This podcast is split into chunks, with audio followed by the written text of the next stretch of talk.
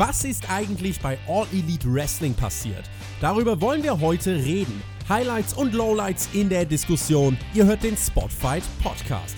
Damit viel Spaß bei der AEW Review.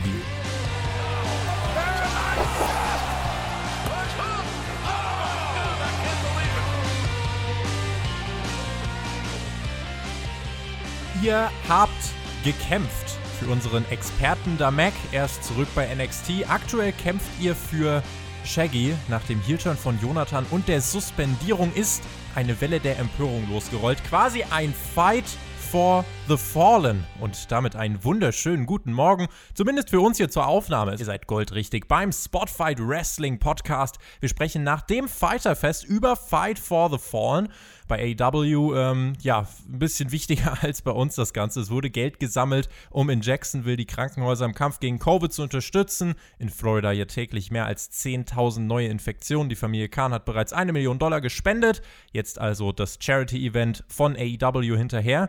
Und ich möchte darüber sprechen mit meinem geschätzten Podcast-Kollegen und unserem AEW-Experten Alexander Bedranowski. Guten Morgen, mein Lieber. Jawohl, einen wunderschönen guten Morgen, Tobi. Der Maxter, der hat uns verlassen. Wir sind wieder in der ganz normalen Besetzung am Start und ja, reden heute über Fight for the Fallen, die 40. Ausgabe von AEW Dynamite. Krass. 40 Folgen haben wir mittlerweile hinter uns. Äh, alles orange, das war das Motto dieser Ausgabe. Es gab auch ein Custom-Intro, wo uns die Matches für heute präsentiert worden sind. Es gab Feuerwerk und dann waren wir im Daily's Place in Jacksonville. Das war jetzt, äh, auch weil es keine Custom-Stage oder so gab, dann schon noch mal was anderes als Fighterfest. Ne? Also ein bisschen ein Level unter der letzten Woche, würde ich sagen. Ja, ein, ein bisschen gehobenes Level. Schauen wir mal, ob es delivered hat, die Show kein Tony Schiavone in dieser Woche. Er zeigte Symptome. Es gab keinen positiven Covid-Test bisher, aber aus reiner Prävention hat man gesagt, dass äh, Schiavone zu Hause bleiben wird. Man kommunizierte das auch so. Jim Ross sagt uns nochmal, wir sollen bitte alle Masken tragen. Alex, ich kaufe AEW das ja irgendwie ab, aber zwei Sachen. A, warum sitzen die Kommentatoren so dicht beisammen? Und B, es gab vereinzelt Menschen am Ring und dann auch in diesen, äh, in diesen Zuschauerringen, die immer noch keine Maske getragen haben. Warum ist es denn so schwer, eine verdammte Maskenpflicht da einzuführen? Ja, das sind gute Fragen, die du da stellst. Das mit dem Kommentatorenpult kann ich dir nicht beantworten. Als wir die Leute im Publikum gesehen haben, ja, war ein erster Gedanke, okay, alle tragen eine Maske außer MJF und Wardlow. Okay, vielleicht macht er einfach einen auf Heal. Aber selbst das, also eigentlich ist es absolut unverzeihbar, wenn wir uns angucken, was es da für Weltrekorde im negativen Sinne in Florida gibt dort wird ja immer noch veranstaltet bei AW. Also, nee, da sollten sie, finde ich, schon ihre Vorbildfunktion vielleicht ein bisschen ernster nehmen. Sie machen einen besseren Job als WWE, aber nur weil der besser ist, ist er noch nicht gut. Insofern bitte nachbessern. Dankeschön. Ich ertönte zu Beginn dieser Show die Musik von Cody und es gab, äh, es gab dann ein Special Entrance direkt hinterher von seinem Challenger in dieser Woche, nämlich Sonny Kiss. Der tanzte mit Cheerleadern der Jacksonville Jaguars zum Ring und machte sich auf den Weg. Neue Ringkleidung, neuer Theme. Das TNT-Titelmatch eröffnet also diese Show. Man brachte Sonny auch over. Auch am Kommentar, wirklich im Verlauf des Matches. Ich sag dir aber ganz ehrlich, ehrlich, Alex, in den letzten Wochen hat man ja viel bei AEW gemacht. Wirklich alles, außer mir zu zeigen, warum ich Sonny Kiss für einen glaubhaften Challenger halten soll. Insofern muss ich sagen, so sehr ich Sonny Kiss wirklich mag, äh, diese Ansetzung hat mir jetzt nicht so wahnsinnig viel gegeben. Ja, und du hast was Wichtiges angesprochen. Die Kommentatoren haben ihn direkt ordentlich overgebracht und auch Taz, der ja auch am Kommentatorenpult saß. Und das, finde ich, hat bei ihm jetzt, wo er diese Managerrolle hat, nicht wirklich gepasst. Also, dass er dann sagt: „Ja, Sonny Kiss, das ist ja ein cooler Entrance, den er hier macht.“ Ähm, er ist Heel, er ist ein Heel-Manager von dem Mann, den wir heute im Main Event sehen werden. Hat John Moxley vor kurzem noch beleidigt, wie feige er doch ist, dass er wegen dem Covid-Test zu Hause bleibt oder wegen der Quarantäne. Genau, und da finde ich, hätte es zu Taz Gimmick dann doch besser gepasst, wenn er sagt: „Ja, ist ja eine schöne Show, die Sonic Kiss hier abzieht, aber mein Mann, der würde den innerhalb von wenigen Minuten auseinandernehmen.“ Ja, da so ein bisschen es ist halt, glaube ich, aus der Not geboren. Er ist halt, äh, eingewechselt worden für Tony Schiavone. Äh, Tess hat auch nicht die ganze Show kommentiert. Nachher gab es noch einen anderen, äh, fabulösen Kommentator, da sprechen wir später drüber. Es gab bei Road to Fight for the Fallen auf dem AEW YouTube-Channel, ähm Ja, da gab es ein Segment, wo man das schon beworben hat, dieses TNT-Titelmatch und auch, finde ich, ein bisschen was erzählt hat, aber mit passender Vorarbeit bei Dynamite in den Vorwochen wäre das noch ein bisschen glaubwürdiger gewesen. Wenngleich es mich für Sony sehr freut, dass er diesen Spot jetzt hier bekommen hat. AW setzt ein schönes Zeichen, normalisiert Charaktere wie Sonny Kiss. Cody hat auch auf Twitter zu jemandem geschrieben, der meinte, Cody ist richtig weit abgestiegen, weil er jetzt mit einer Schwuchtel in den Ring steigen würde, äh, hat Cody gemeint, dass wenn das ein Problem für diesen Menschen sei, er AEW bitte meiden soll und Codys Arsch küssen kann. Also auch Cody war dieses Match im Bedürfnis und Sonny hat, wie ich finde, in diesem Match das, was er oder das, was er machen sollte, das, was er gemacht hat, hat er eigentlich auch gut gemacht. Er hat äh, viel Offensive hier gezeigt, zeigte sogar den Crossroads gegen Cody zum Nearfall, zeigte einen 450, auch den zum Nearfall. Cody kam zurück, zeigte einen Alabama Slam äh, auf die Stage, aber die Kommentatoren stellten dann heraus, Cody ist mental nicht ganz auf der Höhe, machte kleinere Fehler, Pin-Attempts zum Beispiel zu nah an den Seilen, lauter solche Kleinigkeiten und das gefiel auch Arn Anderson, dem Manager von Cody, nicht. Cody riss dann sogar eines der Turnbuckle-Pads ab. Das ist eigentlich ein reines Manöver von Bösewichten geprägt und Cody landete selbst in diesem entblößten Halterungsring. Nearfall für Sonny Kiss. Kurz darauf dann aber der Crossroads und der Sieg für Cody. Beim Crossroads betreibt man in den letzten Wochen, finde ich, so ein bisschen Schadensbegrenzung, was die Glaubwürdigkeit des Finishers angeht, oder? Naja, also ich weiß nicht, ob das Schadensbegrenzung ist, wenn Sonny Kiss den Move auch raushaut und dann nur zum Nearfall. Aber ja, also ich finde immer noch, der Move ist ziemlich zerstört und das wird sehr, sehr schwierig, den Schaden in Zukunft zu begrenzen. Aber zur Story von dem Match, das fand ich ganz schön aufgebaut, dass die Story quasi auch zwischen Arn Anderson und Cody war. Das hat man ja relativ früh in dem Match dann schon erzählt.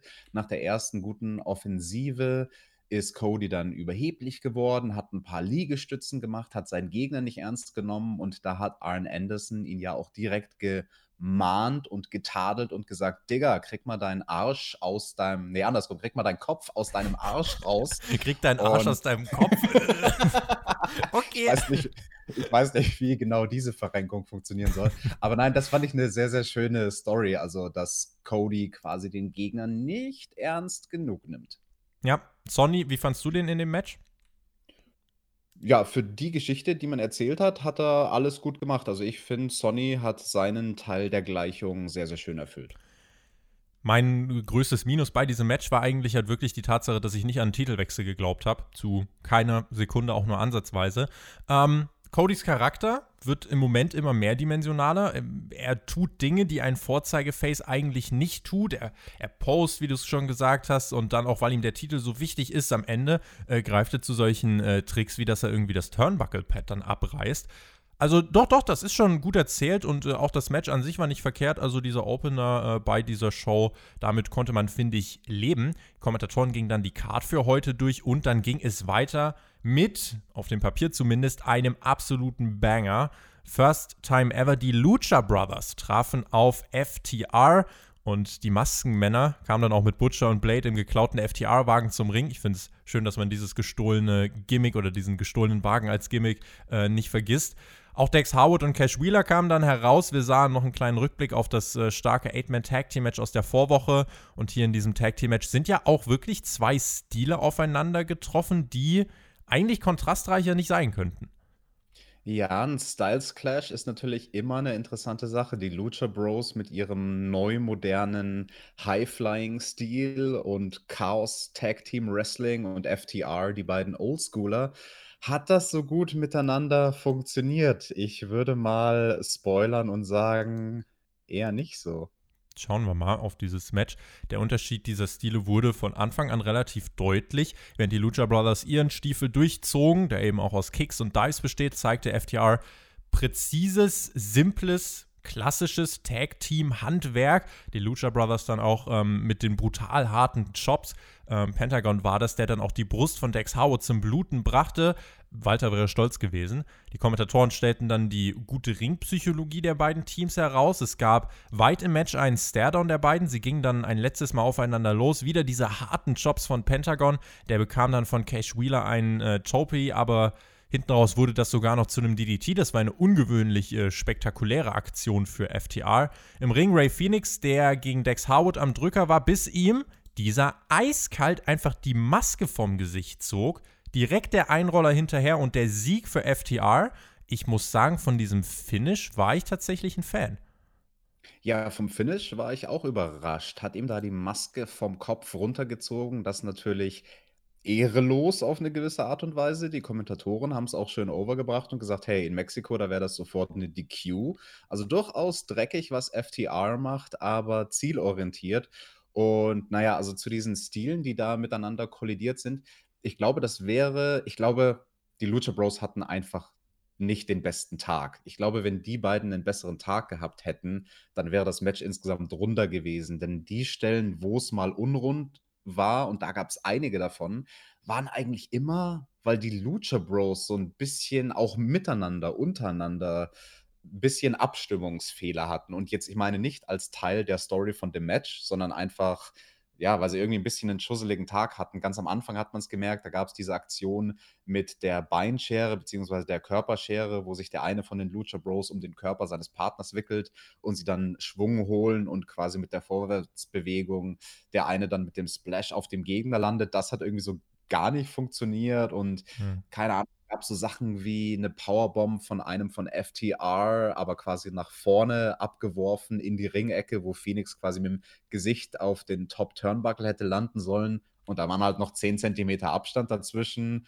Und er hat es dann irgendwie trotzdem gesellt. Und viele solche Momente, die einfach so ein bisschen ja, also nicht so nicht so zielsicher waren, wie wir es sonst gewohnt sind von den Lucha Bros. Und ich weiß nicht, hat dich das denn insgesamt gestört? Ist dir das überhaupt aufgefallen oder, oder fandest du das ein rundes Match? Rund war es nicht. Also es war, ähm, ich finde schon, wie du gesagt hast, äh, von den, von den Lucha Bros hier und da eben diese kleinen Unfeinheiten, aber ich muss sagen, was mich eigentlich in diesem Match oder was mein Augenmerk mehr in diesem Match gezogen hat, war eben wirklich die, äh, die Arbeit tatsächlich von FTR ich weiß nicht, also die sind für mich gerade noch mal ein bisschen interessanter auch als die Lucha Brothers. Und ich betrachte das Match eigentlich als Aufbausegment für das, was dann eigentlich danach kam.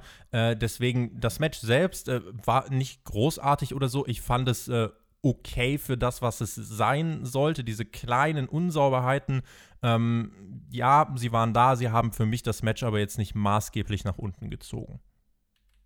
Ja, ist ja eine interessante Beobachtung. Aber ist durchaus ein Match, was ich gerne nochmal sehen würde. Also vielleicht auch in einem Kontext bei einem Pay-per-View oder einfach ein Match, wo sie mehr Zeit bekommen.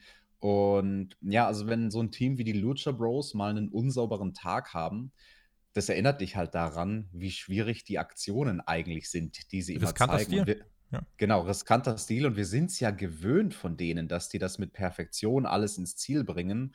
Und ja, dann hatten sie halt heute einfach vielleicht mal nicht den allerbesten Tag. Aber ansonsten fand ich es noch lustig, dass wir zwischendrin natürlich Butcher und Blade gesehen haben, die die Lucha Bros begleitet haben zum Ring. Und auch Jim Ross, der dann die weißen Klamotten von ihnen angesprochen hat und gefragt hat: I wonder if Butcher and Blade work at a bakery at daytime. Ja, wenn das mit der Metzgerei nicht mehr funktioniert, dann wird es was mit dem Bäcker. Mal gucken. Aber der Einzelhandel in Amerika ist gerade sowieso, äh, weiß nicht, die haben, glaube ich, ein paar andere Probleme. Excalibur meinte übrigens auch bei diesem Finish direkt, äh, dass, er, dass es in Mexiko direkt auch eine Disqualifikation gegeben hätte. Ähm, fürs Pro Wrestling fand ich, war das trotzdem insgesamt äh, ein ordentliches Match äh, und wir haben jetzt ein bisschen äh, nochmal wertgeschätzt, wie perfekt sonst die Lucha Bros äh, arbeiten die meiste Zeit.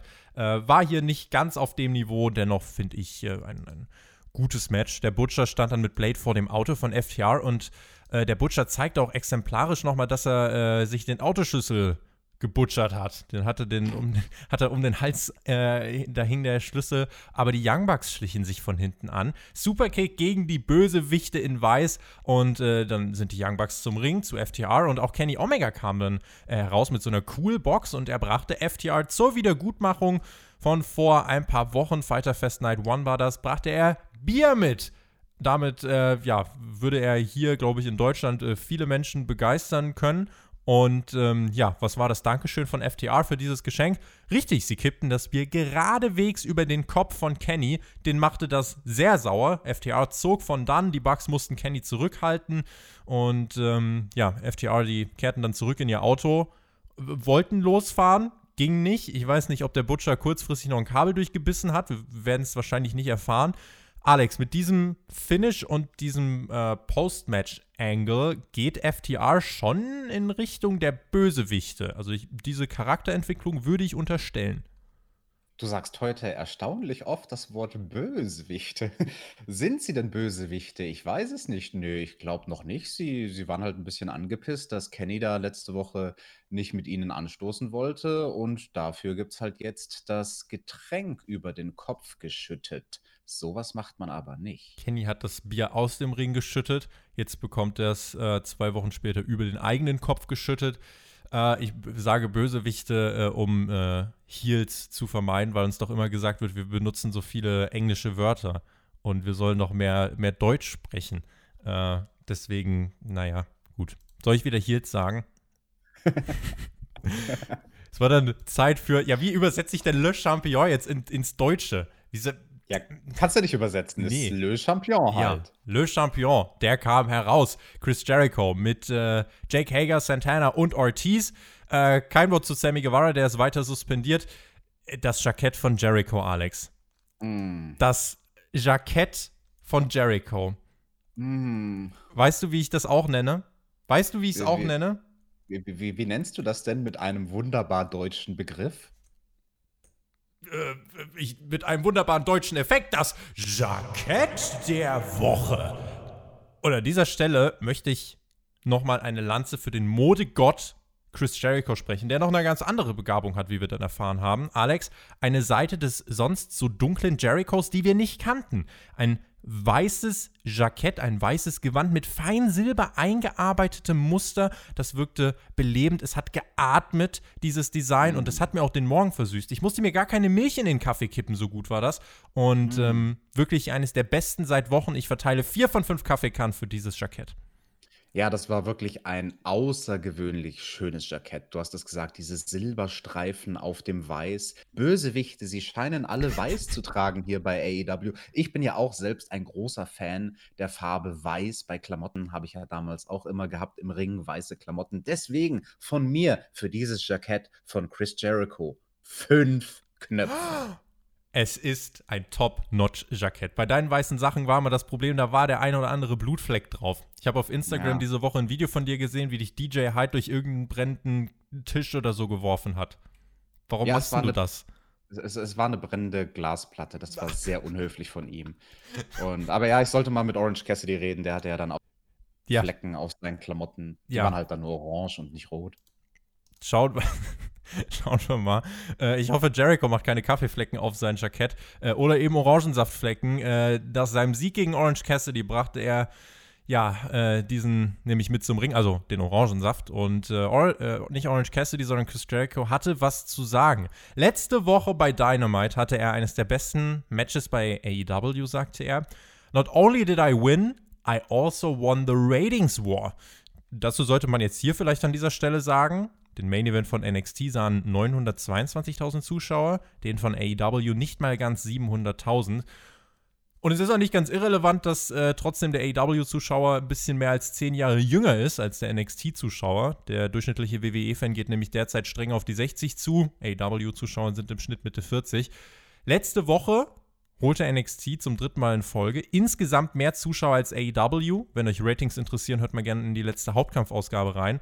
Äh, mein Bauchgefühl sagt übrigens, dass AEW diese Woche wieder vorn landen wird. Äh, aber diese Promo, warum erzähle ich euch was von Ratings? Weil diese Promo aus einer Erklärung bestand von Chris Jericho zu Ratings. Denn er erklärte uns hier, und es war Musik in meinen Ohren, natürlich sind Overall-Viewers ganz toll, aber was wichtiger ist, Alex, die Demo 18 bis 49. And Le Champion has never been beaten in that demo. I'm the king of the ratings, man. Le Champion of the demo, the demo god. Und diese Promo, sie war ein feuchter Traum, als hätte ich sie selbst verfasst. Er erklärte, dass er das Konzept von Drawing Money versteht. Orange Cassidy will ein Rematch, der TV-Sender will ein Rematch, die Werbetreibenden der Demo wollen ein Rematch. Jeder Zuschauer will ein Rematch. Und wisst ihr was? Ihr bekommt's nicht. Aber Cassidy kann jetzt seine Best Friends wieder umarmen und äh, Jericho erhob dann den Saftkanister auf Cassidy und äh, auf dessen gescheiterte Karriere. Und dann ertönte die Musik von Orange Cassidy. Er kam durch die Zuschauerränge, blieb dann aber dort auch erstmal stehen und Jericho meinte, Cassidy sei faul und überschätzt und stellte klar, es wird niemals ein Rematch geben. Es gab immer wieder diese You Scared Chance aus der Crowd und Jericho meinte, ey, komm, Cassidy, nimm deine Sonnenbrille ab und steck sie dir sonst wo hin und verlass meine Arena, you piece of shit. Daumen hoch von Cassidy und dann die 180-Grad-Wende, Daumen nach unten und es ergoss sich ein großer Schwall Orangensaft in den Ring von der, äh, von der nicht ganz Hallendecke, aber äh, halt eben von dieser, äh, von den Befestigungen, von den Traversen über dem Ring. Ortiz äh, zählte das Ganze wirklich wie ein, wie ein Gott. Die Heels wurden gejuiced. Chris Jericho war außer sich 7000 Dollar kostete dieses von dir mit perfekten Noten bewertete Jackett und Chris Jericho schrie dann auch Cassidy und man, man reichte Jericho ein Handtuch zu einem Überfluss, ein Handtuch mit dem Motiv von Orange Cassidy drauf. Äh, no joke, ich fand, dieses Segment hatte einen Symbolwert. Es hatte einen wirklich, wie ich fand, tollen Inhalt. Und Jericho, also eigentlich über Ratings sprechen, äh, ist immer ein bisschen riskant. Aber wenn das ein Charakter rüberbringen kann, dann der von Chris Jericho. Und gerade für mich als Ratings-Nerd äh, eine Promo, Alex, ähm, wow einfach wow. Und die Promo von Cassidy bestand nur aus einer Daumengeste. Und sie war ja. gut. Das ist. Ja, ja, aber, aber Tobi, hör mal, das kann doch der Cassidy, das kann der doch nicht machen. Den da mit Orangensaft überschütten. Dieses wunderschöne Jackett, dieses 7000 Dollar teure Jackett. Es ja. ist ruiniert. Da hilft auch keine Reinigung mehr. Der arme Chris Jericho tut mir leid. Ja, und das war ja. Äh, das war ja ganz schön originell. Da wurde jemand mit einem Getränk überschüttet. Das habe ich ja noch nie gesehen. Von oh, der warte, Hallendecke. Das, das habe ich ja zuletzt. Das habe ich ja zuletzt gesehen, dieses Prinzip, dass jemand überschüttet wird im Segment davor. Ja, aber jetzt noch von weiter oben. Und mit okay. weniger Alkohol. Mit mehr Apfelsa äh, Apfelsaft, äh, Orangensaft, Entschuldigung. Na gut, wenn es das eine Mal von der Hallendecke kommt, dann kann man den Gag natürlich direkt ein zweites Mal in der Show bringen. Also, das war das Einzige, was mich gestört hat. Äh, ist ja echt ein lustiges Visual und das, das passt ja einfach hier zu Orange Cassidy und Jericho. Aber dann hätte man sich, finde ich, vorher sparen können, dass wir dasselbe mit FTR und Kenny und dem Bier sehen. Dann hätten sie wahrscheinlich Kenny das Zeug ins Gesicht kippen sollen nicht von oben herab. Nun ja. Ich fand aber Orange Cassidy mit einer perfektionierten, minimalistischen Promo. Er hat ja kein Wort gesagt, äh, sondern äh, seine Promo bestand eben aus dieser Daumengeste. Aber ich fand eben das Symbolbild, wie du es gesagt hast, das Visual hier, fand ich sehr gut. Äh, der Promo-Inhalt von Jericho, was hältst du davon, dass er hier über Ratings spricht? Findest du das gut äh, oder sagst du, das gehört hier nicht zu Dynamite? Ach ja, kann er schon machen. Also ich mag da jetzt nicht aus wie du. Für dich ist ja Ratings das absolute Herzthema. Ich kann mir das richtig schön vorstellen, wie du da als Producer bei AEW Backstage bist und Chris Ja, Jericho Mann! briefst und ihm sagst, was er heute in seiner Promo sagen soll. Also Chris, ich hatte da diese Idee, vielleicht wäre es ja ganz lustig, wenn du redest vielleicht über, über Ratings? Hä? Ja, ist halt, äh, ich weiß nicht, äh, ob es ein so toller Zeitpunkt ist, über Ratings zu sprechen, nachdem AEW dreimal in Folge in den Gesamtzuschauern gegen NXT verliert. Aber wie gesagt, er hat es uns ja erklärt. Die Demo es ist übrigens auch auf Twitter immer, äh, also Brian Alvarez vom Wrestling Observer postet zum Beispiel jeden Donnerstagabend postet er die Ratings. Und es ist so krass, wie er einfach diese Zahlen postet, wie ihn Leute dafür angreifen, sowohl AEW-Fanboys als auch NXT-Fanboys, die sich die Mäuler zerreißen über diese Zahlen. Ich finde, man kann diese Zahlen ja durchaus diskutieren. Äh, aber in einem relativ gesitteten Diskurs. Aber was die Leute da machen, es ist wirklich, es ist äh, Unterhaltung. Also nehmt euch mal Popcorn für heute Abend und dann könnt ihr mal äh, könnt ihr da mal äh, auf dem Twitter-Account von Brian Alvarez euch das ganze Spektakel anschauen. Ansonsten, wenn Chris Jericho so oft sagt, es wird niemals ein Rückmatch geben, dann ist das irgendwie auch schon der klare Hinweis, äh, genau das werden wir irgendwann bekommen, oder? Ja, das ist natürlich sehr verdächtig. Was für eine Match-Stipulation wird das sein? Man weiß es nicht. Vielleicht wird ja wie damals bei der WCW ein Pool aufgebaut, in dem der Ring schwimmt. Ein Pool voller Orangensaft und wer den Gegner da hineinwirft, der gewinnt. Oder Saftkanister on a pole. Irgendwie sowas. Wobei man erspare uns bitte diese Stipulations. Ich glaube, man hebt sich das jetzt einfach nochmal auf und zeigt es dann vor Publikum. Hat euch dieses Segment gefallen oder findet ihr, das ist irgendwie, lässt die Heels zu lächerlich aussehen? Der Inner Circle ja hier auch einmal mehr am Ende äh, die, die, ja, hier das, äh, die wie die begossenen Pudel, sage ich mal, dastehen. Äh, schreibt uns mal gern, was ihr davon haltet. Ich bin gespannt. Orange Cassidy ist aber bei uns in den Kommentaren eigentlich immer, äh, immer ein gefeierter Mann, kann ich dir sagen. Ja, das ist er wohl. Die Leute äh, wissen, was gut Backstage waren wir mit dem Jurassic Express. Marco Stunt, der fand das mit dem Orangensaft auch ganz lustig, aber der Luchasaurus meinte dann, ey, jetzt mal Ruhe, ich habe 65 Millionen Jahre gewartet auf die Chance, gegen die Elite in den Ring zu steigen. Heute ist es soweit, let's go. Und dann waren wir zurück am Kommentatorenpult und jetzt stieg Chris Jericho ans Kommentatorenpult auch das großartig. Äh, der in Saft getränkte Jericho saß da dort. Excalibur musste sich in Lachen verkneifen und äh, JR hat es richtig geworkt mit Jericho. Äh, ganz trocken, anders als Chris Jericho.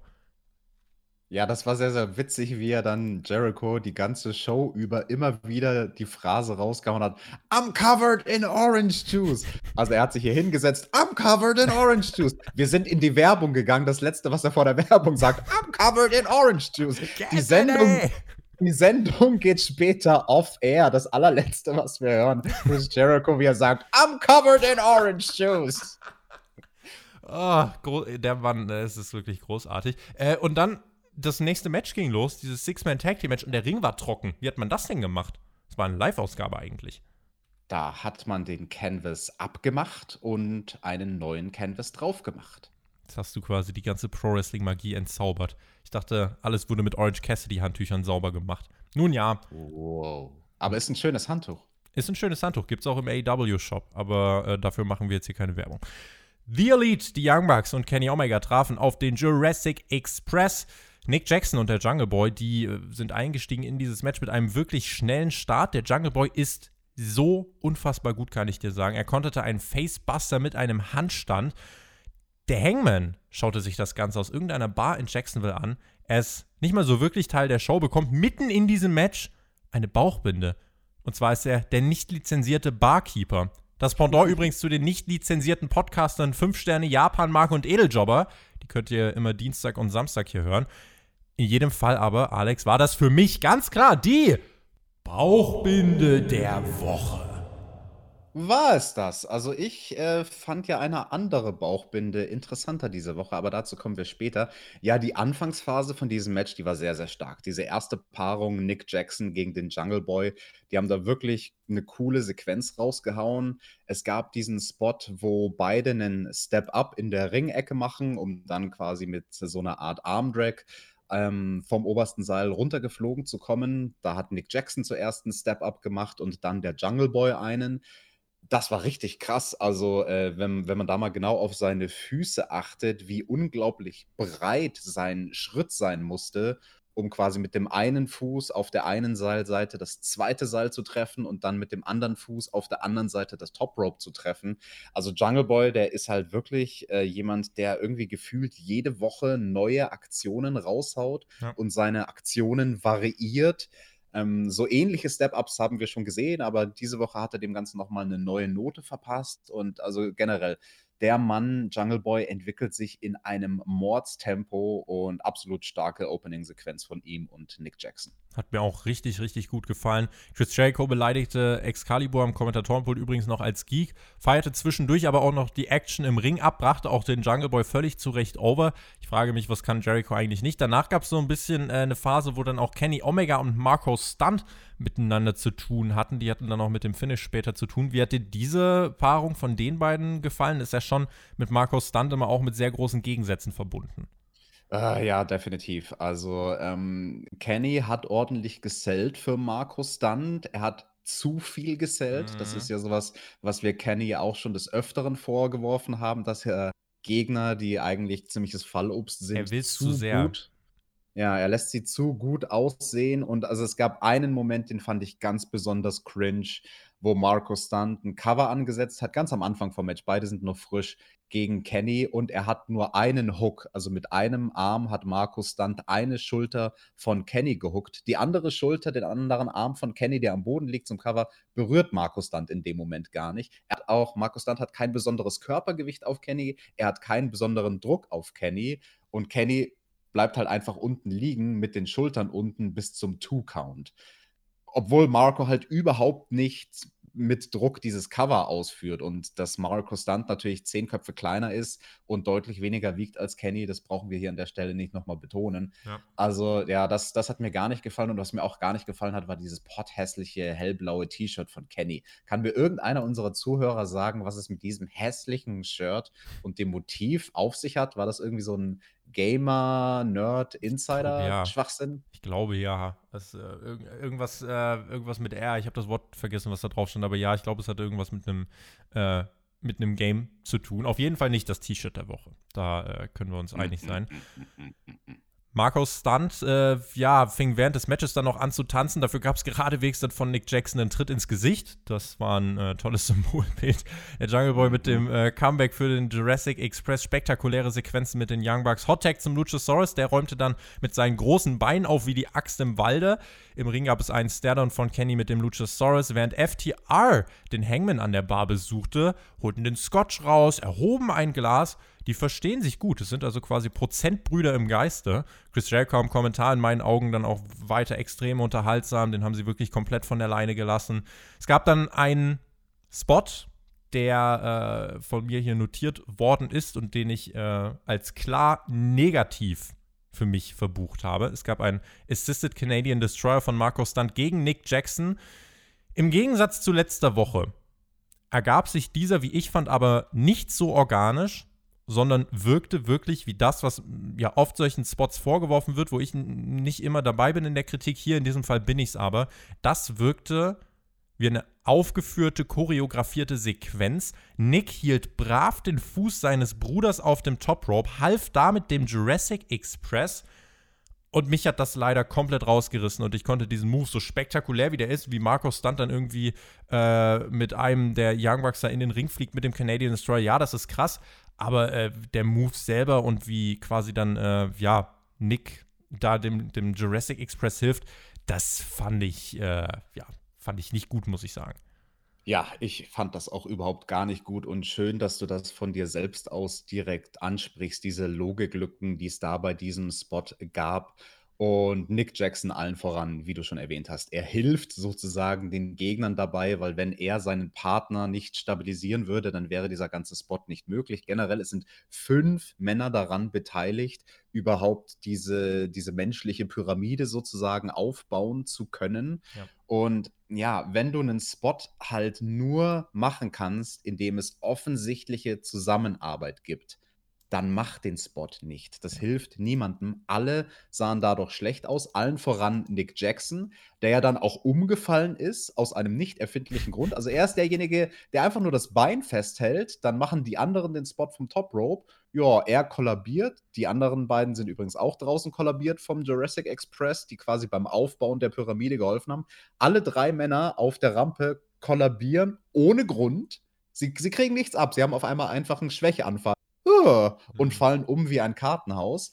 Denken sich in dem Moment, ja, ist ja egal, da achtet eh keiner drauf, weil alle gucken ja auf die beiden Jungs, die vom Top Rope mit dem Super Canadian Destroyer runtergepurzelt kommen. Aber Nick Jackson unterbricht ja dann direkt im nächsten Moment das Cover und muss halt dann künstlich einen machen auf, oh, ich bin so angeschlagen. Und also er, er, hat ja keinen Grund, irgendwas zu verkaufen. Er hat ja nichts gemacht, außer ein scheiß Bein festzuhalten, verkauft dann aber trotzdem, als hätte er was abbekommen, ja. macht dann noch irgendwie eine Drehung um 360 Grad, eine Pirouette, einfach nur um irgendwie eine Sekunde Zeit zu schinden, während das Cover 1, 2 zählt, damit er dann unterbricht.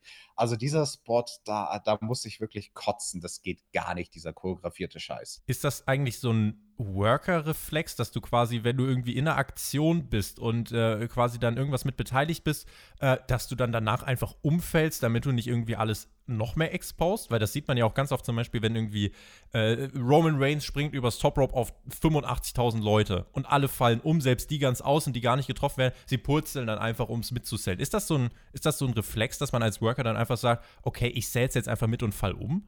Das ist was sehr, sehr Interessantes, was du ansprichst. Sie fallen in dem Fall um, den Jungs das Spotlight zu geben, die vom Top Rope runtergeflogen kommen. Und das Ironische an der Sache ist, man, man hätte dieses selbe Setup schon machen können und den Spot auch machen können, aber dann hätten direkt die drei Jungs, die noch auf der Rampe und auf dem Apron waren, die quasi am Aufbauen mit beteiligt waren, also Nick Jackson und Jungle Boy und Luchasaurus, die hätten direkt, anstatt umzufallen, aufeinander losgehen müssen. Ja. Quasi während, genommen. Genau, quasi während der Spot von, vom Top Rope noch läuft. Das wäre die realistische Variante, wie man aus dieser Nummer rauskommt. Aber dann hast du halt absolutes Chaos und dass quasi dann auf der Rampe die nächsten Spots schon gemacht werden, während gerade noch der riesige Spot vom Top Rope passiert. Du splittest dann sozusagen das Spotlight und das wollten sie in dem Fall nicht tun. Aber ja, also die, die ironische Lösung für dieses Problem wäre gewesen, noch mehr spotty zu sein und dass die Jungs auf der Rampe direkt auch in irgendeine Sequenz übergehen, hm. damit die drei nicht doof ausschauen.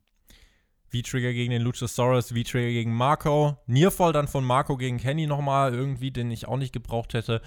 Dann aber der letzte V-Trigger und ein One-Winged Angel von Kenny gegen Marco Stunt. Das ist das Ende des Matches. Chris Jericho meinte äh, und, und stellte fest nach dem Ringwong, that was a great match das war ein gutes Match. Das lag in meinen Augen vor allem an, äh, an dem Jungle Boy, äh, der hier, ja, finde ich, der MVP für mich war in diesem Match.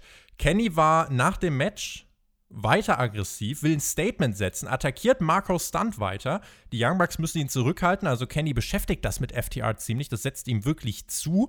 Und ähm, ja, das ist eine Entwicklung. Sie spiegelt sich in charakterlichem Fehlverhalten wieder und ich mag diese Form von Storytelling, wie sich Charaktere in Stories äh, auch weiterentwickeln, wenn sie nicht miteinander immer unmittelbar im Ring stehen, sondern dass man einfach merkt, ey, da ist irgendwie, die sind in Kennys Kopf reingekommen. Das Match, bis auf den für mich viel zu unglaubwürdigen Canadian Destroyer, gut anzusehen. Jungle Boy ist brutal gut. Insgesamt bekommt diese ganze Sequenz hier von mir einen Daumen nach oben. Ja, und bei Kennedy, Kennedy, wieso sage ich Kennedy. Kennedy? Kennedy! Ich bin, bei, bin noch bei Cassidy! Cassidy! Cassidy!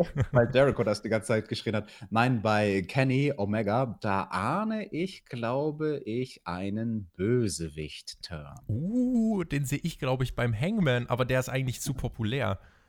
Ah. Hm, irgendjemand muss äh, drehen. Dreh ich darf ja nicht turnen sagen. Eine Charakterdrehung vollziehen. Ja, Mann, es wird Zeit. Fathead Alex Marvez, also das hat Chris Jericho gesagt, der stand backstage mit Women's Champion Hikaru Shida und äh, sie meinte, äh, ja, dass äh, vier der fünf äh, Top-Contender im Moment ausgefallen sind aus verschiedenen Gründen. Nyla Rose könnte die nächste Contenderin sein, aber ich warte auf jeden, der mir zeigt, wie viel Leidenschaft in ihm steckt. Ja, schauen wir mal, ne? Ja, da hat Hikaru Shida ja mal wieder ihr Englisch schön auswendig gelernt und wenn man sie dann noch mit dem Fettkopf Alex Marvez zusammenpaart, dann hat man da halt echt zwei Leute nebeneinander stehen, die irgendwie fehlplatziert wirken.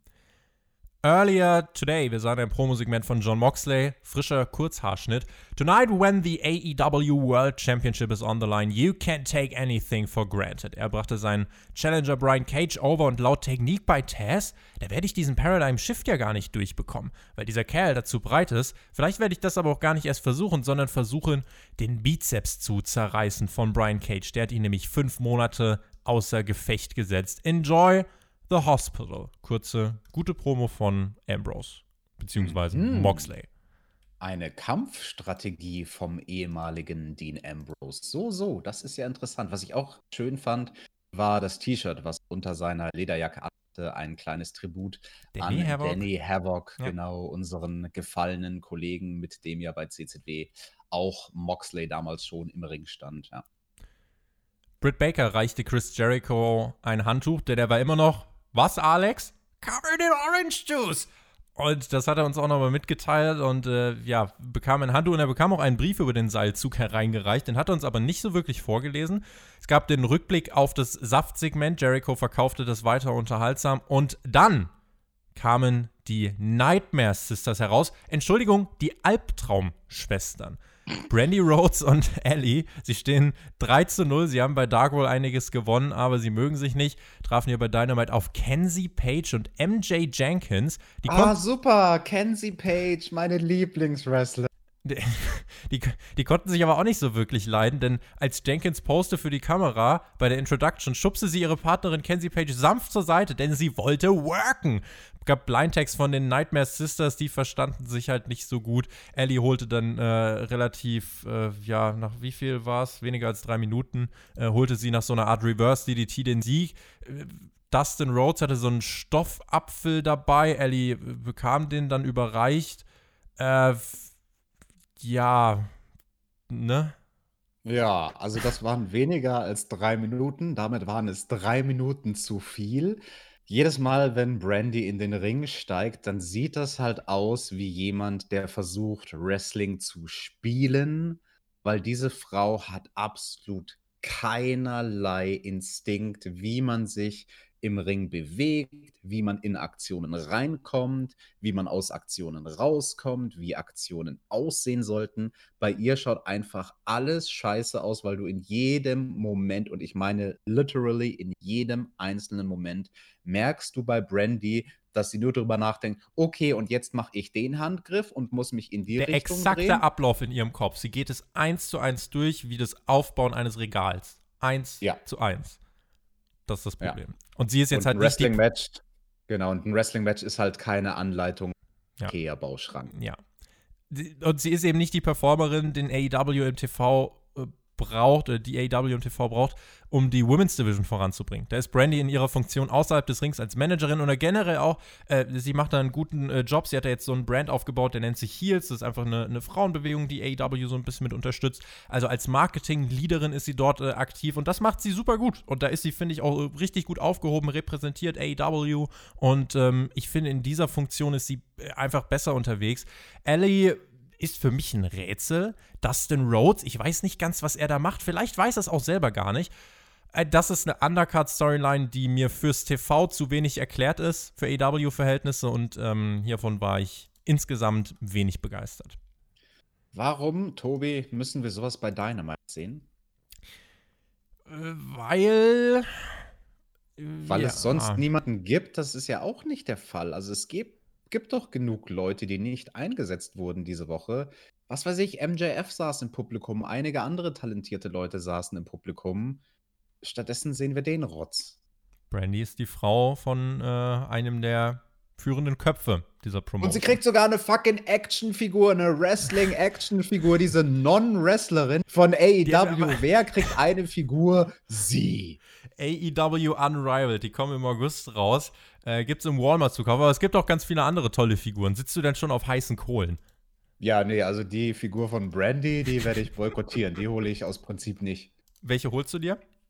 Na, die vom Hangman und von Kenny, die, die, die hätte ich schon gerne. Sehr gut. Dasha stand im Ring und begrüßte Nyla Rose. Es gab ein Musik-Fuck-Up und es ertönte kurz irgendwelche Dubstep-Töne. Wir sind hier bei AEW quasi in ein kleines äh, Qualitätsloch gefallen bei dieser Show. Nyla Rose verweigerte uns äh, zu sagen, wer ihr Manager wird. Sie meinte, ich Ich erkläre sag's euch nicht, ich sag's euch nicht. Also, ah, das regt mich halt auch so auf. Große, mächtige Frau einen macht auf. Hihi, ich spiele jetzt wie ein fünfjähriges Mädchen, ich sag's dir nicht. Sie meinte, ich erzähle keinem irgendwas. I let them say it for themselves. Und dann war ich wieder im Jahr 2008, als ich Wrestling mag, war der Undertaker fädete gegen Edge und an, an der Seite von Edge, excuse me, Vicky Guerrero. Und die kam hier heraus. Ihr gehörten auch diese Dubstep-Vibes. Das war irgendeine verzerrte Version von ihrem, von, von, von ihrer Catchphrase, du lieber Himmel. Vicky hat rechtlich scheinbar aber irgendwas klargemacht, denn sie durfte so viel Excuse me brüllen, wie sie möchte, äh, wie sie das gewollt hat hier. Dasha fragte dann nach der Strategie von Vicky und sie meinte, wir werden uns den Title Shot raussuchen, wenn wir es für richtig halten.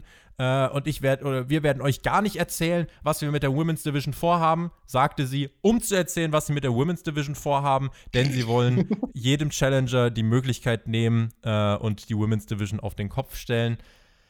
Äh, sagen wir es so, ich bin noch etwas skeptisch. Wenngleich ich doch sagen muss, diese Dubstep-Version von ihrem Song, wo quasi aus der Phrase die, die Töne in dem Song gemacht wurden, da musste ich schon sehr lachen. X, X, X, X, X, X, excuse me.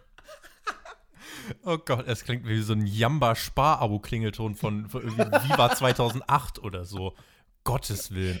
Du kennst noch Viva? Natürlich. Ui. Alter, Also so jung bin ich jetzt auch nicht. Muss nicht auf den Shaggy hören. Der Shaggy ist jetzt unser Freund.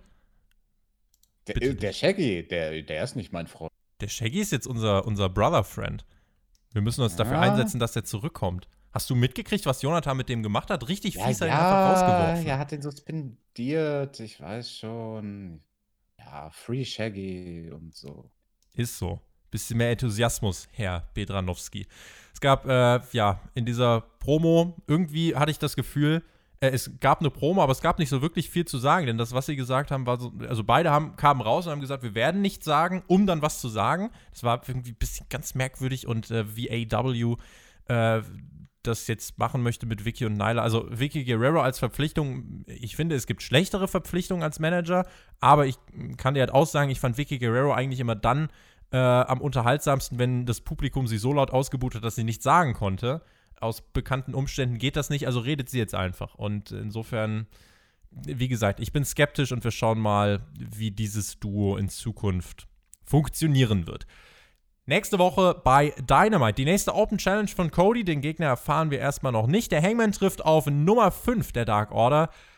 Ivalis trifft auf Diamante. Werbung für zwei oder Werbung mit zwei Namen, die dem durchschnittlichen TV-Zuschauer gar nichts sagen werden, ne? Ja, ich weiß nicht. Also Evilise, ich meine, die war bestimmt auch mal irgendwo bei WWE. War die vielleicht mal bei der Mae Young Classic oder so? Oder verwechsel ich sie jetzt mit Diamante? Aber ja, also der durchschnittliche Zuschauer weiß mit den beiden Damen nichts anzufangen. Hm, Ich würde aber trotzdem sagen, dass das nicht ganz schwachsinnig ist, die ins TV zu setzen, weil sie haben halt zumindest beide einen Look. Und also rein von der Erscheinung her, vom Erscheinungsbild und vom Gimmick ist das ein Pairing mit Eva Dees gegen Diamante, was finde ich ganz schön zusammenpasst und was, glaube ich, durchaus äh, intriguing sein kann für den Casual-Zuschauer. Oh Gott, was, was ist denn intriguing und casual auf Deutsch? Äh, eine fesselnde Ansetzung für den Durchschnittskonsumierer, für den Otto-Normalverbraucher, Alex. Oh, das hast du schön gesagt. Evilise heißt sie nicht, Ivalis. Ich habe einfach diesen Namen runtergetippt, äh, weil ich muss immer so viel schreiben bei diesen Dynamite-Shows. Ähm, außerdem nächste Woche MJF in Singles-Action und die Young Bucks treffen in einem False Count Anywhere-Match auf Butcher und Blade. Das äh, klingt nach Spektakel. Außerdem der Jungle Boy und Luchasaurus, die beiden treffen auf Chris Jericho und Jake Hager. Ähm, wenn wir, wenn wir da nächste Woche ein False Count Anywhere Match haben, frage ich mich, zählen denn dann auch die Falls in dem Auto von FTR auf dem Rücksitz vielleicht? Wenn der Referee irgendwo dort in der Nähe ein Cover schlagen kann, bestimmt. So, so. Schreibt es uns mal in die Kommentare, wo die False Count Anywhere Match uns nächste Woche hinführen wird. Kann man eigentlich das Cover eines Refs unterbinden, indem man wirklich den ganzen Ringboden in irgendwie so Stacheldraht oder in, in Reißzwecken badet? Dann kann der Nein. Referee doch nicht Nein. zählen. Nein, nein, nein, nein, nein. Ein guter Ringrichter, der schlägt auch in Reißnägel und no sells dann und zieht sie sich einfach mit ernster Miene aus den Fingern raus.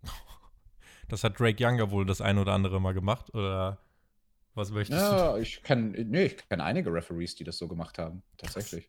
Krass. Referees sind harte Hunde. Appreciated Referees, sage ich euch. Ja, Äh, die, die zählen ja auch mit einem Knie im Orangen. Ja, stimmt. Aubrey Edwards, stimmt. Die äh, Orangensaft-Counterin. Ähm, Zeit für den Main Event. Genug Flachs gemacht. Brian Cage kam mit Tessa raus. Dustin, äh, Dustin Roberts. Justin Roberts wurde äh, im Ring bedroht, weil er äh, Brian Wie kommst Cage. du denn jetzt auf Dustin? Ja, Also- Autokorrektur, Autokorrektur hat aus äh, Justin Dustin gemacht. Ich weiß es nicht. Ach so. Und äh, ja, Brian Cage bedrohte den Ring-Announcer, weil er ihn nicht als FTW-Champion bezeichnet hat. Diese Woche bei Dark besiegte Brian Cage in einer ersten Titelverteidigung Brian Pillman Jr. bei Mhm. AEW Dark. Das notieren wir uns mal hier so nebenbei.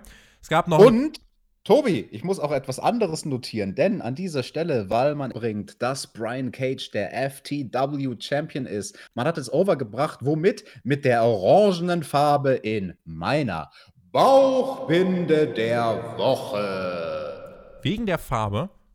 Ja, ich fand das cool. Also, dass man es irgendwie appreciated hat, aber dann halt im selben Atemzug sagt Ex Excalibur, ja, das ist ein Titel, den wir hier aber nicht anerkennen. Ich finde es schön, tatsächlich doch, wie jeder Champion ja eine eigene äh, ba Bauchbindenfarbe hat, sage ich mal. Unser Thumbnail ist übrigens diese Woche auch äh, schön im rot-orangenen Ton gehalten. Das kann ich dir schon mal jetzt an dieser Stelle sagen. Ähm, es gab noch eine Promo von Taz. Er hatte noch ein bisschen was zum Propaganda-Bullshit von Moxley zu sagen. While you were sitting at home, this guy here was working. Enough, Mox, come out here and bring that pretty AEW World Title. Und durch die Katakomben des Daily's Place kam Moxley dann auch zum Ring mit dem Shirt, wir haben es vorhin angesprochen, von Danny Havoc. Es gab noch einen Kuss auf die Kamera. Direkt als Mox in den Ring stieg, gab es die Attacke von Brian Cage. Mox hatte keine Zeit, das T-Shirt auszuziehen. Und ähm, er wurde erstmal dominiert. Der Champion musste einstecken. Wie hat dir die Eingangssequenz rund um das ganze World Title geschehen denn so gefallen? Ja, war ein Hot Start, der natürlich einem World Title Match so ein bisschen diesen Big-Time-Moment wegnimmt, wo sich beide Kontrahenten erstmal gegenüberstehen und der Titel wird nochmal hochgehalten und Scheinwerferlicht und tralala. Äh, ich weiß nicht, hat sich denn das Match für dich wirklich groß angefühlt? Also wie ein World-Title-Match? Irgendwas fehlte. Irgendwas Schon, fehlte. Wir, auch vor allem, wenn wir nachher zu dem kommen, was nach dem Match passiert ist. Äh, es fehlt einfach Publikum. So mhm. einfach ist es, glaube ich, jetzt in dem Fall. Es ist einfach diese, diese Atmosphäre. Du kannst diese dieses Big-Time-Feeling kannst du eben nicht mit 5000 leeren Sitzen herbeizaubern. Es braucht ja. irgendwie ein Publikum. Es braucht, wenn John Moxley gebrüllt wird von Justin Roberts, braucht es das Publikum, was das mitbrüllt. Alles solche Sachen. Ähm, ja, das fehlt so ein bisschen. Es ging in diesem Match, äh, ja, so nach dem ersten Drittel ungefähr, ging es dann nach draußen. Der Ref kam auch mit. Es wurde kein Countout gezählt, aber das hatten wir mittlerweile dann doch schon häufiger bei AW. Da konditioniert man das Publikum insofern von mir kein Kritikpunkt. Und die Kommentatoren erwähnten es auch, das liegt alles im Ermessen des Referees bei diesen Titelmatches. Keiner will einen DQ-Finish oder einen Countout-Finish sehen. Deswegen durfte sich Mox äh, hier mit Cage außerhalb des Rings äh, ja, umherkabbeln. Mox bearbeitete den Arm von Cage und versuchte immer wieder den Fujiwara Armbar anzusetzen, klemmte Cage dann auch in die Barrikade und lehnte diese Barriere dann auch am Ring an musste aber selbst den Bump darauf einstecken. German Suplex auf diese harten Gitterstreben, die wohl nicht so angenehm sind, ne? Nee, das fühlt sich alles andere als gut an, denn das ist Stahl, mein lieber Tobi. Stahl. Stahl. Hart. Mox brachte dann einen nicht Stahl, sondern Stuhl ins Spiel. äh, ja, äh, und stellte den außerhalb des Rings auf und wollte Cage darauf befördern. Aber Brian Cage drehte den Spieß erneut um und wieder musste Mox den Bump aufs Gimmick einstecken. Und ziemlich aus dem Nichts gibt es dann den eigentlich so groß aufgebauten, nie und nimmer durchgehenden Paradigm Shift von Mox gegen Cage. Aber nur zum Nearfall und das wirkte irgendwie, fand ich, dafür, dass man es so aufgebaut hat, dass Mox den nie durchbringen kann, wirkte das leider total beiläufig, Alex. Und vor allem, wenn man sich dann das Finish von diesem Match anschaut, was ja, also die ganze Strategie, die ab diesem Moment in Match Mox hatte, war ja auf den Arm loszugehen, den Arm von ihm zu attackieren, was ja in dem Interviewsegment davor von ihm aufgebaut wurde, als ich muss das machen, weil ich vielleicht den Paradigm Shift gegen ihn nicht machen kann. Naja, dann zerstöre ich ihm einfach die Arme. Warum hat er diesen Paradigm Shift gemacht in dem Match? Es hat halt wirklich nicht in die Story reingehört. Ja, und es hat tatsächlich ähm, nicht so wirklich gepasst. Superplex von Moxley, Pinversuch und beim Kickout von Cage griff er sich dann die Schulter seines Kontrahenten wieder zum Armbar. Cage befreite sich mit seiner Kraft, brachte danach, wie ich fand, einige wirklich starke Power-Moves durch. Unter anderem dann auch diesen ähm, ja, Superplex vom Second Rope, wo der Gegner auf dem Apron steht und er ihn nach drinnen hieft. Das war stark. Aber Mox schaffte es wieder, diesen Armbar anzusetzen. Taz coachte Brian Cage von außerhalb des Rings und meinte, du musst dich über ihn rollen. Mox ließ das aber nicht zu, verstärkte seinen Armbau, drohte dann auch wirklich den Bizeps von Cage zu reißen. Und Taz, er konnte es nicht ertragen und schmiss das Handtuch für Brian Cage. Es folgte die Attacke mit dem FTW-Belt von Cage gegen Moxley und ähm, die Kommentatoren haben es dann auch so erklärt, Cass, äh, Taz möchte sein, ja, sein Value, den Wert seines Schützlings, den möchte er hier schützen, deswegen hat er das gemacht. Dann ging das Licht aus und Darby Allen ist zurück, steht auf dem Top Rope, attackiert Brian Cage mit seinem Skateboard. Brian Cage hat ihn ja bei Double or Nothing außer Gefecht gesetzt. Darby, ja, back to business. Er ist zurück bei Dynamite und das sind die letzten Momente hier bei Fight for the Fallen. Taz musste Brian Cage dann zurückhalten deine Meinung zum World Title Match und deine Meinung zum Comeback von Darby Allen. Wie hat sich das alles für dich angefühlt? Ja, also das Finish fand ich durchaus interessant mit dem Handtuchwurf und eben dem sehr, sehr konsequenten Bearbeiten des Armes, wenn halt dann, wie gesagt, nur diese eine Logiklücke geschlossen worden wäre mit dem Paradigm Shift. Und ja, also das Finish an sich macht durchaus Sinn. Äh, auch dass Taz da das Handtuch wirft für seinen Schützling, um ihn zu beschützen eben, damit er sich nicht verletzt. Alles in Ordnung, kaufe ich.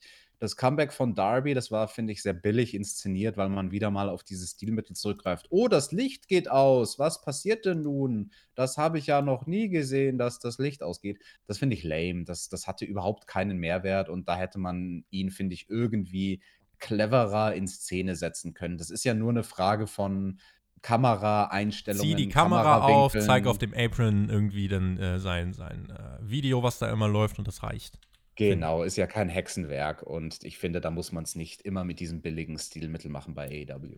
Das Finish fand ich smart, tatsächlich, äh, aus diversen Gründen. Du hast das schon angesprochen. Äh, Cage gibt nicht auf, sondern Tess schmeißt das Handtuch, um Cage eben vor einer Verletzung zu bewahren. Es ist auch nicht das erste Handtuch-Finish. Wir erinnern uns an MJF und äh, Cody.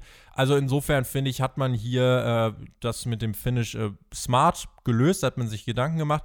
Match selbst fand ich auch gut. Es hat die Stärken beider herausgehoben in meinen Augen. Äh, was eben nicht so ganz gepasst hat, war eben dieser Paradigm Shift, der da äh, so komplett antiklimatisch war, wenn wir uns die Story anschauen. Ähm, guter TV-Main-Event, nicht überragend. Das Comeback von Darby wäre natürlich mit Fans auch nochmal eine ganz andere Hausnummer gewesen. Da hätten wir jetzt wahrscheinlich auch nicht nochmal über das Licht oder so geredet. Aber wir können es nicht ändern. Ähm, in Teilen der USA sind Großveranstaltungen mittlerweile bis Februar 2021 verboten, um da mal noch ein bisschen Ernüchterung hier zu streuen. Die Realität ähm, manchmal eben nicht ganz so rosig. Insofern, das Comeback von Darby wirkte, weiß ich nicht, fast schon ein bisschen flach irgendwie. Es ergibt aber, finde ich, trotzdem eigentlich alles Sinn. Es fehlt halt die große Reaktion, der laute Pop, der sowas besonders macht. Aber was das Booking angeht, kann ich AEW ja nicht so wirklich einen Vorwurf machen. Was nicht optimal ist, müssen wir nochmal drüber reden, dieser FTW-Belt. Denn diese Einf oder die, Zeitfü äh, die zeitliche Einführung, der Zeitpunkt der Einführung, den verstehe ich weiterhin nicht. Klar, Cage hat jetzt bei Dark den Titel erstmals verteidigt, aber ich finde es nicht ideal gelöst. Jetzt verliert er hier gegen Moxley. Müsste Mox jetzt nicht FTW-Champ sein? Äh, ansonsten, warum hat Cage den Gürtel noch, wenn er hier gegen den Champ verliert? Auf der anderen Seite, er tappt nicht aus. Weiß ich nicht, das ist nicht ideal, finde ich. Also, also, also er hat den Gürtel ja nicht aufs Spiel gesetzt. Also das finde ich ist jetzt nicht so das Problem. Das gab es ja bei vielen Wrestling-Ligen schon, dass ein Champion gegen den anderen Champion antritt und es steht halt vielleicht nur einer der Titel auf dem Spiel. Also ja, aber äh, warum dann nicht ihn einfach nächste Woche zum Champ machen? Warum musste man ihn letzte Woche zum Champ machen? Welchen ja, ja, Mehrwert hatte das? Ne? Das ist, wie wir letzte Woche schon angesprochen haben, sehr verkorkstes Timing. Oh, weißt du, was auch verkorkst ist? Unsere Review ist jetzt schon über eine Stunde lang. Ist sie noch nicht, nein. nein. 58 Minuten. Ah, jetzt aber schnell. Jetzt aber schnell. Wer wird der nächste Challenger für John Moxley? Wird's MJF bei All Out? Nee, Darby Allen. Oh, krass, bin ich gespannt, weil ich glaube nämlich, Darby Allen wird sich jetzt erstmal mit Brian Cage äh, bekabbeln. Äh, schön, dass man da übrigens direkt ein Anschlussprogramm für Brian Cage hat. Alex, das war eine anständige TV-Show diese Woche. Nicht so gut wie letzte Woche in meinen Augen, denn hier gab es durchaus ein Loch bei dieser Show. Äh, ich habe vorhin schon darauf hingewiesen, alles, was da irgendwie rund um die äh, Frauendivision passiert ist, holt mich nicht so wirklich ab. Das ähm, beste Storytelling in meinen Augen gibt es derzeit in der Tag Team Division. Ich finde, da macht AEW sehr viel, sehr richtig. Ordentliches World Title Match im Main Event. Brian Cage hat eine Anschluss-Storyline, das passt, smartes Booking und äh, unterm Strich eine ordentliche Ausgabe von Dynamite in dieser Woche. Jawohl, ordentlich, das würde ich doch auch mal sagen. Loch in der Mitte, die ersten drei Matches alle rund solide und unterhaltsam. Der Schluss eigentlich okay. Bastjo. Dies Bastjo. Und damit würde ich sagen, sind wir durch für diese Woche. Vielen lieben Dank fürs Zuhören. Hört mal heute Abend dann rein, äh, wen sich Mac bei der NXT-Review gekrallt hat. Ähm, bin mal gespannt, äh, was da so passiert. Und ähm, ja, in diesem Sinne. Es hat jemand bei mir übrigens einen Werbeclip angemeldet. Äh, ich habe das einfach mal, das war eine anonyme E-Mail-Adresse. Es wollte jemand im NXT-Podcast Werbung schalten. Habe ich einfach mal ah. stattgegeben. Ich glaube, das sind vielleicht meine Freunde von Vanish, Oxygen, kann hm. das sein? Ja, kann, kann sein. Also, äh, wir haben jetzt nicht so viel gezahlt, aber äh, ja, kann mir nachher ein Eis davon kaufen. Okay, nice. Ja, die zahlen nicht so gut, ich weiß. In diesem Sinne, vielen lieben Dank fürs Zuhören. Wen es betrifft, wir hören uns nächste Woche wieder. Dann bei einer ganz regulären Ausgabe von AEW Dynamite. Bis dahin, Leute, genießt Wrestling. Macht's gut. Auf Wiedersehen. Tschüss. Es verabschiedet sich das Team, das niemals das Zeitlimit überschreitet. Team TJT. TJT.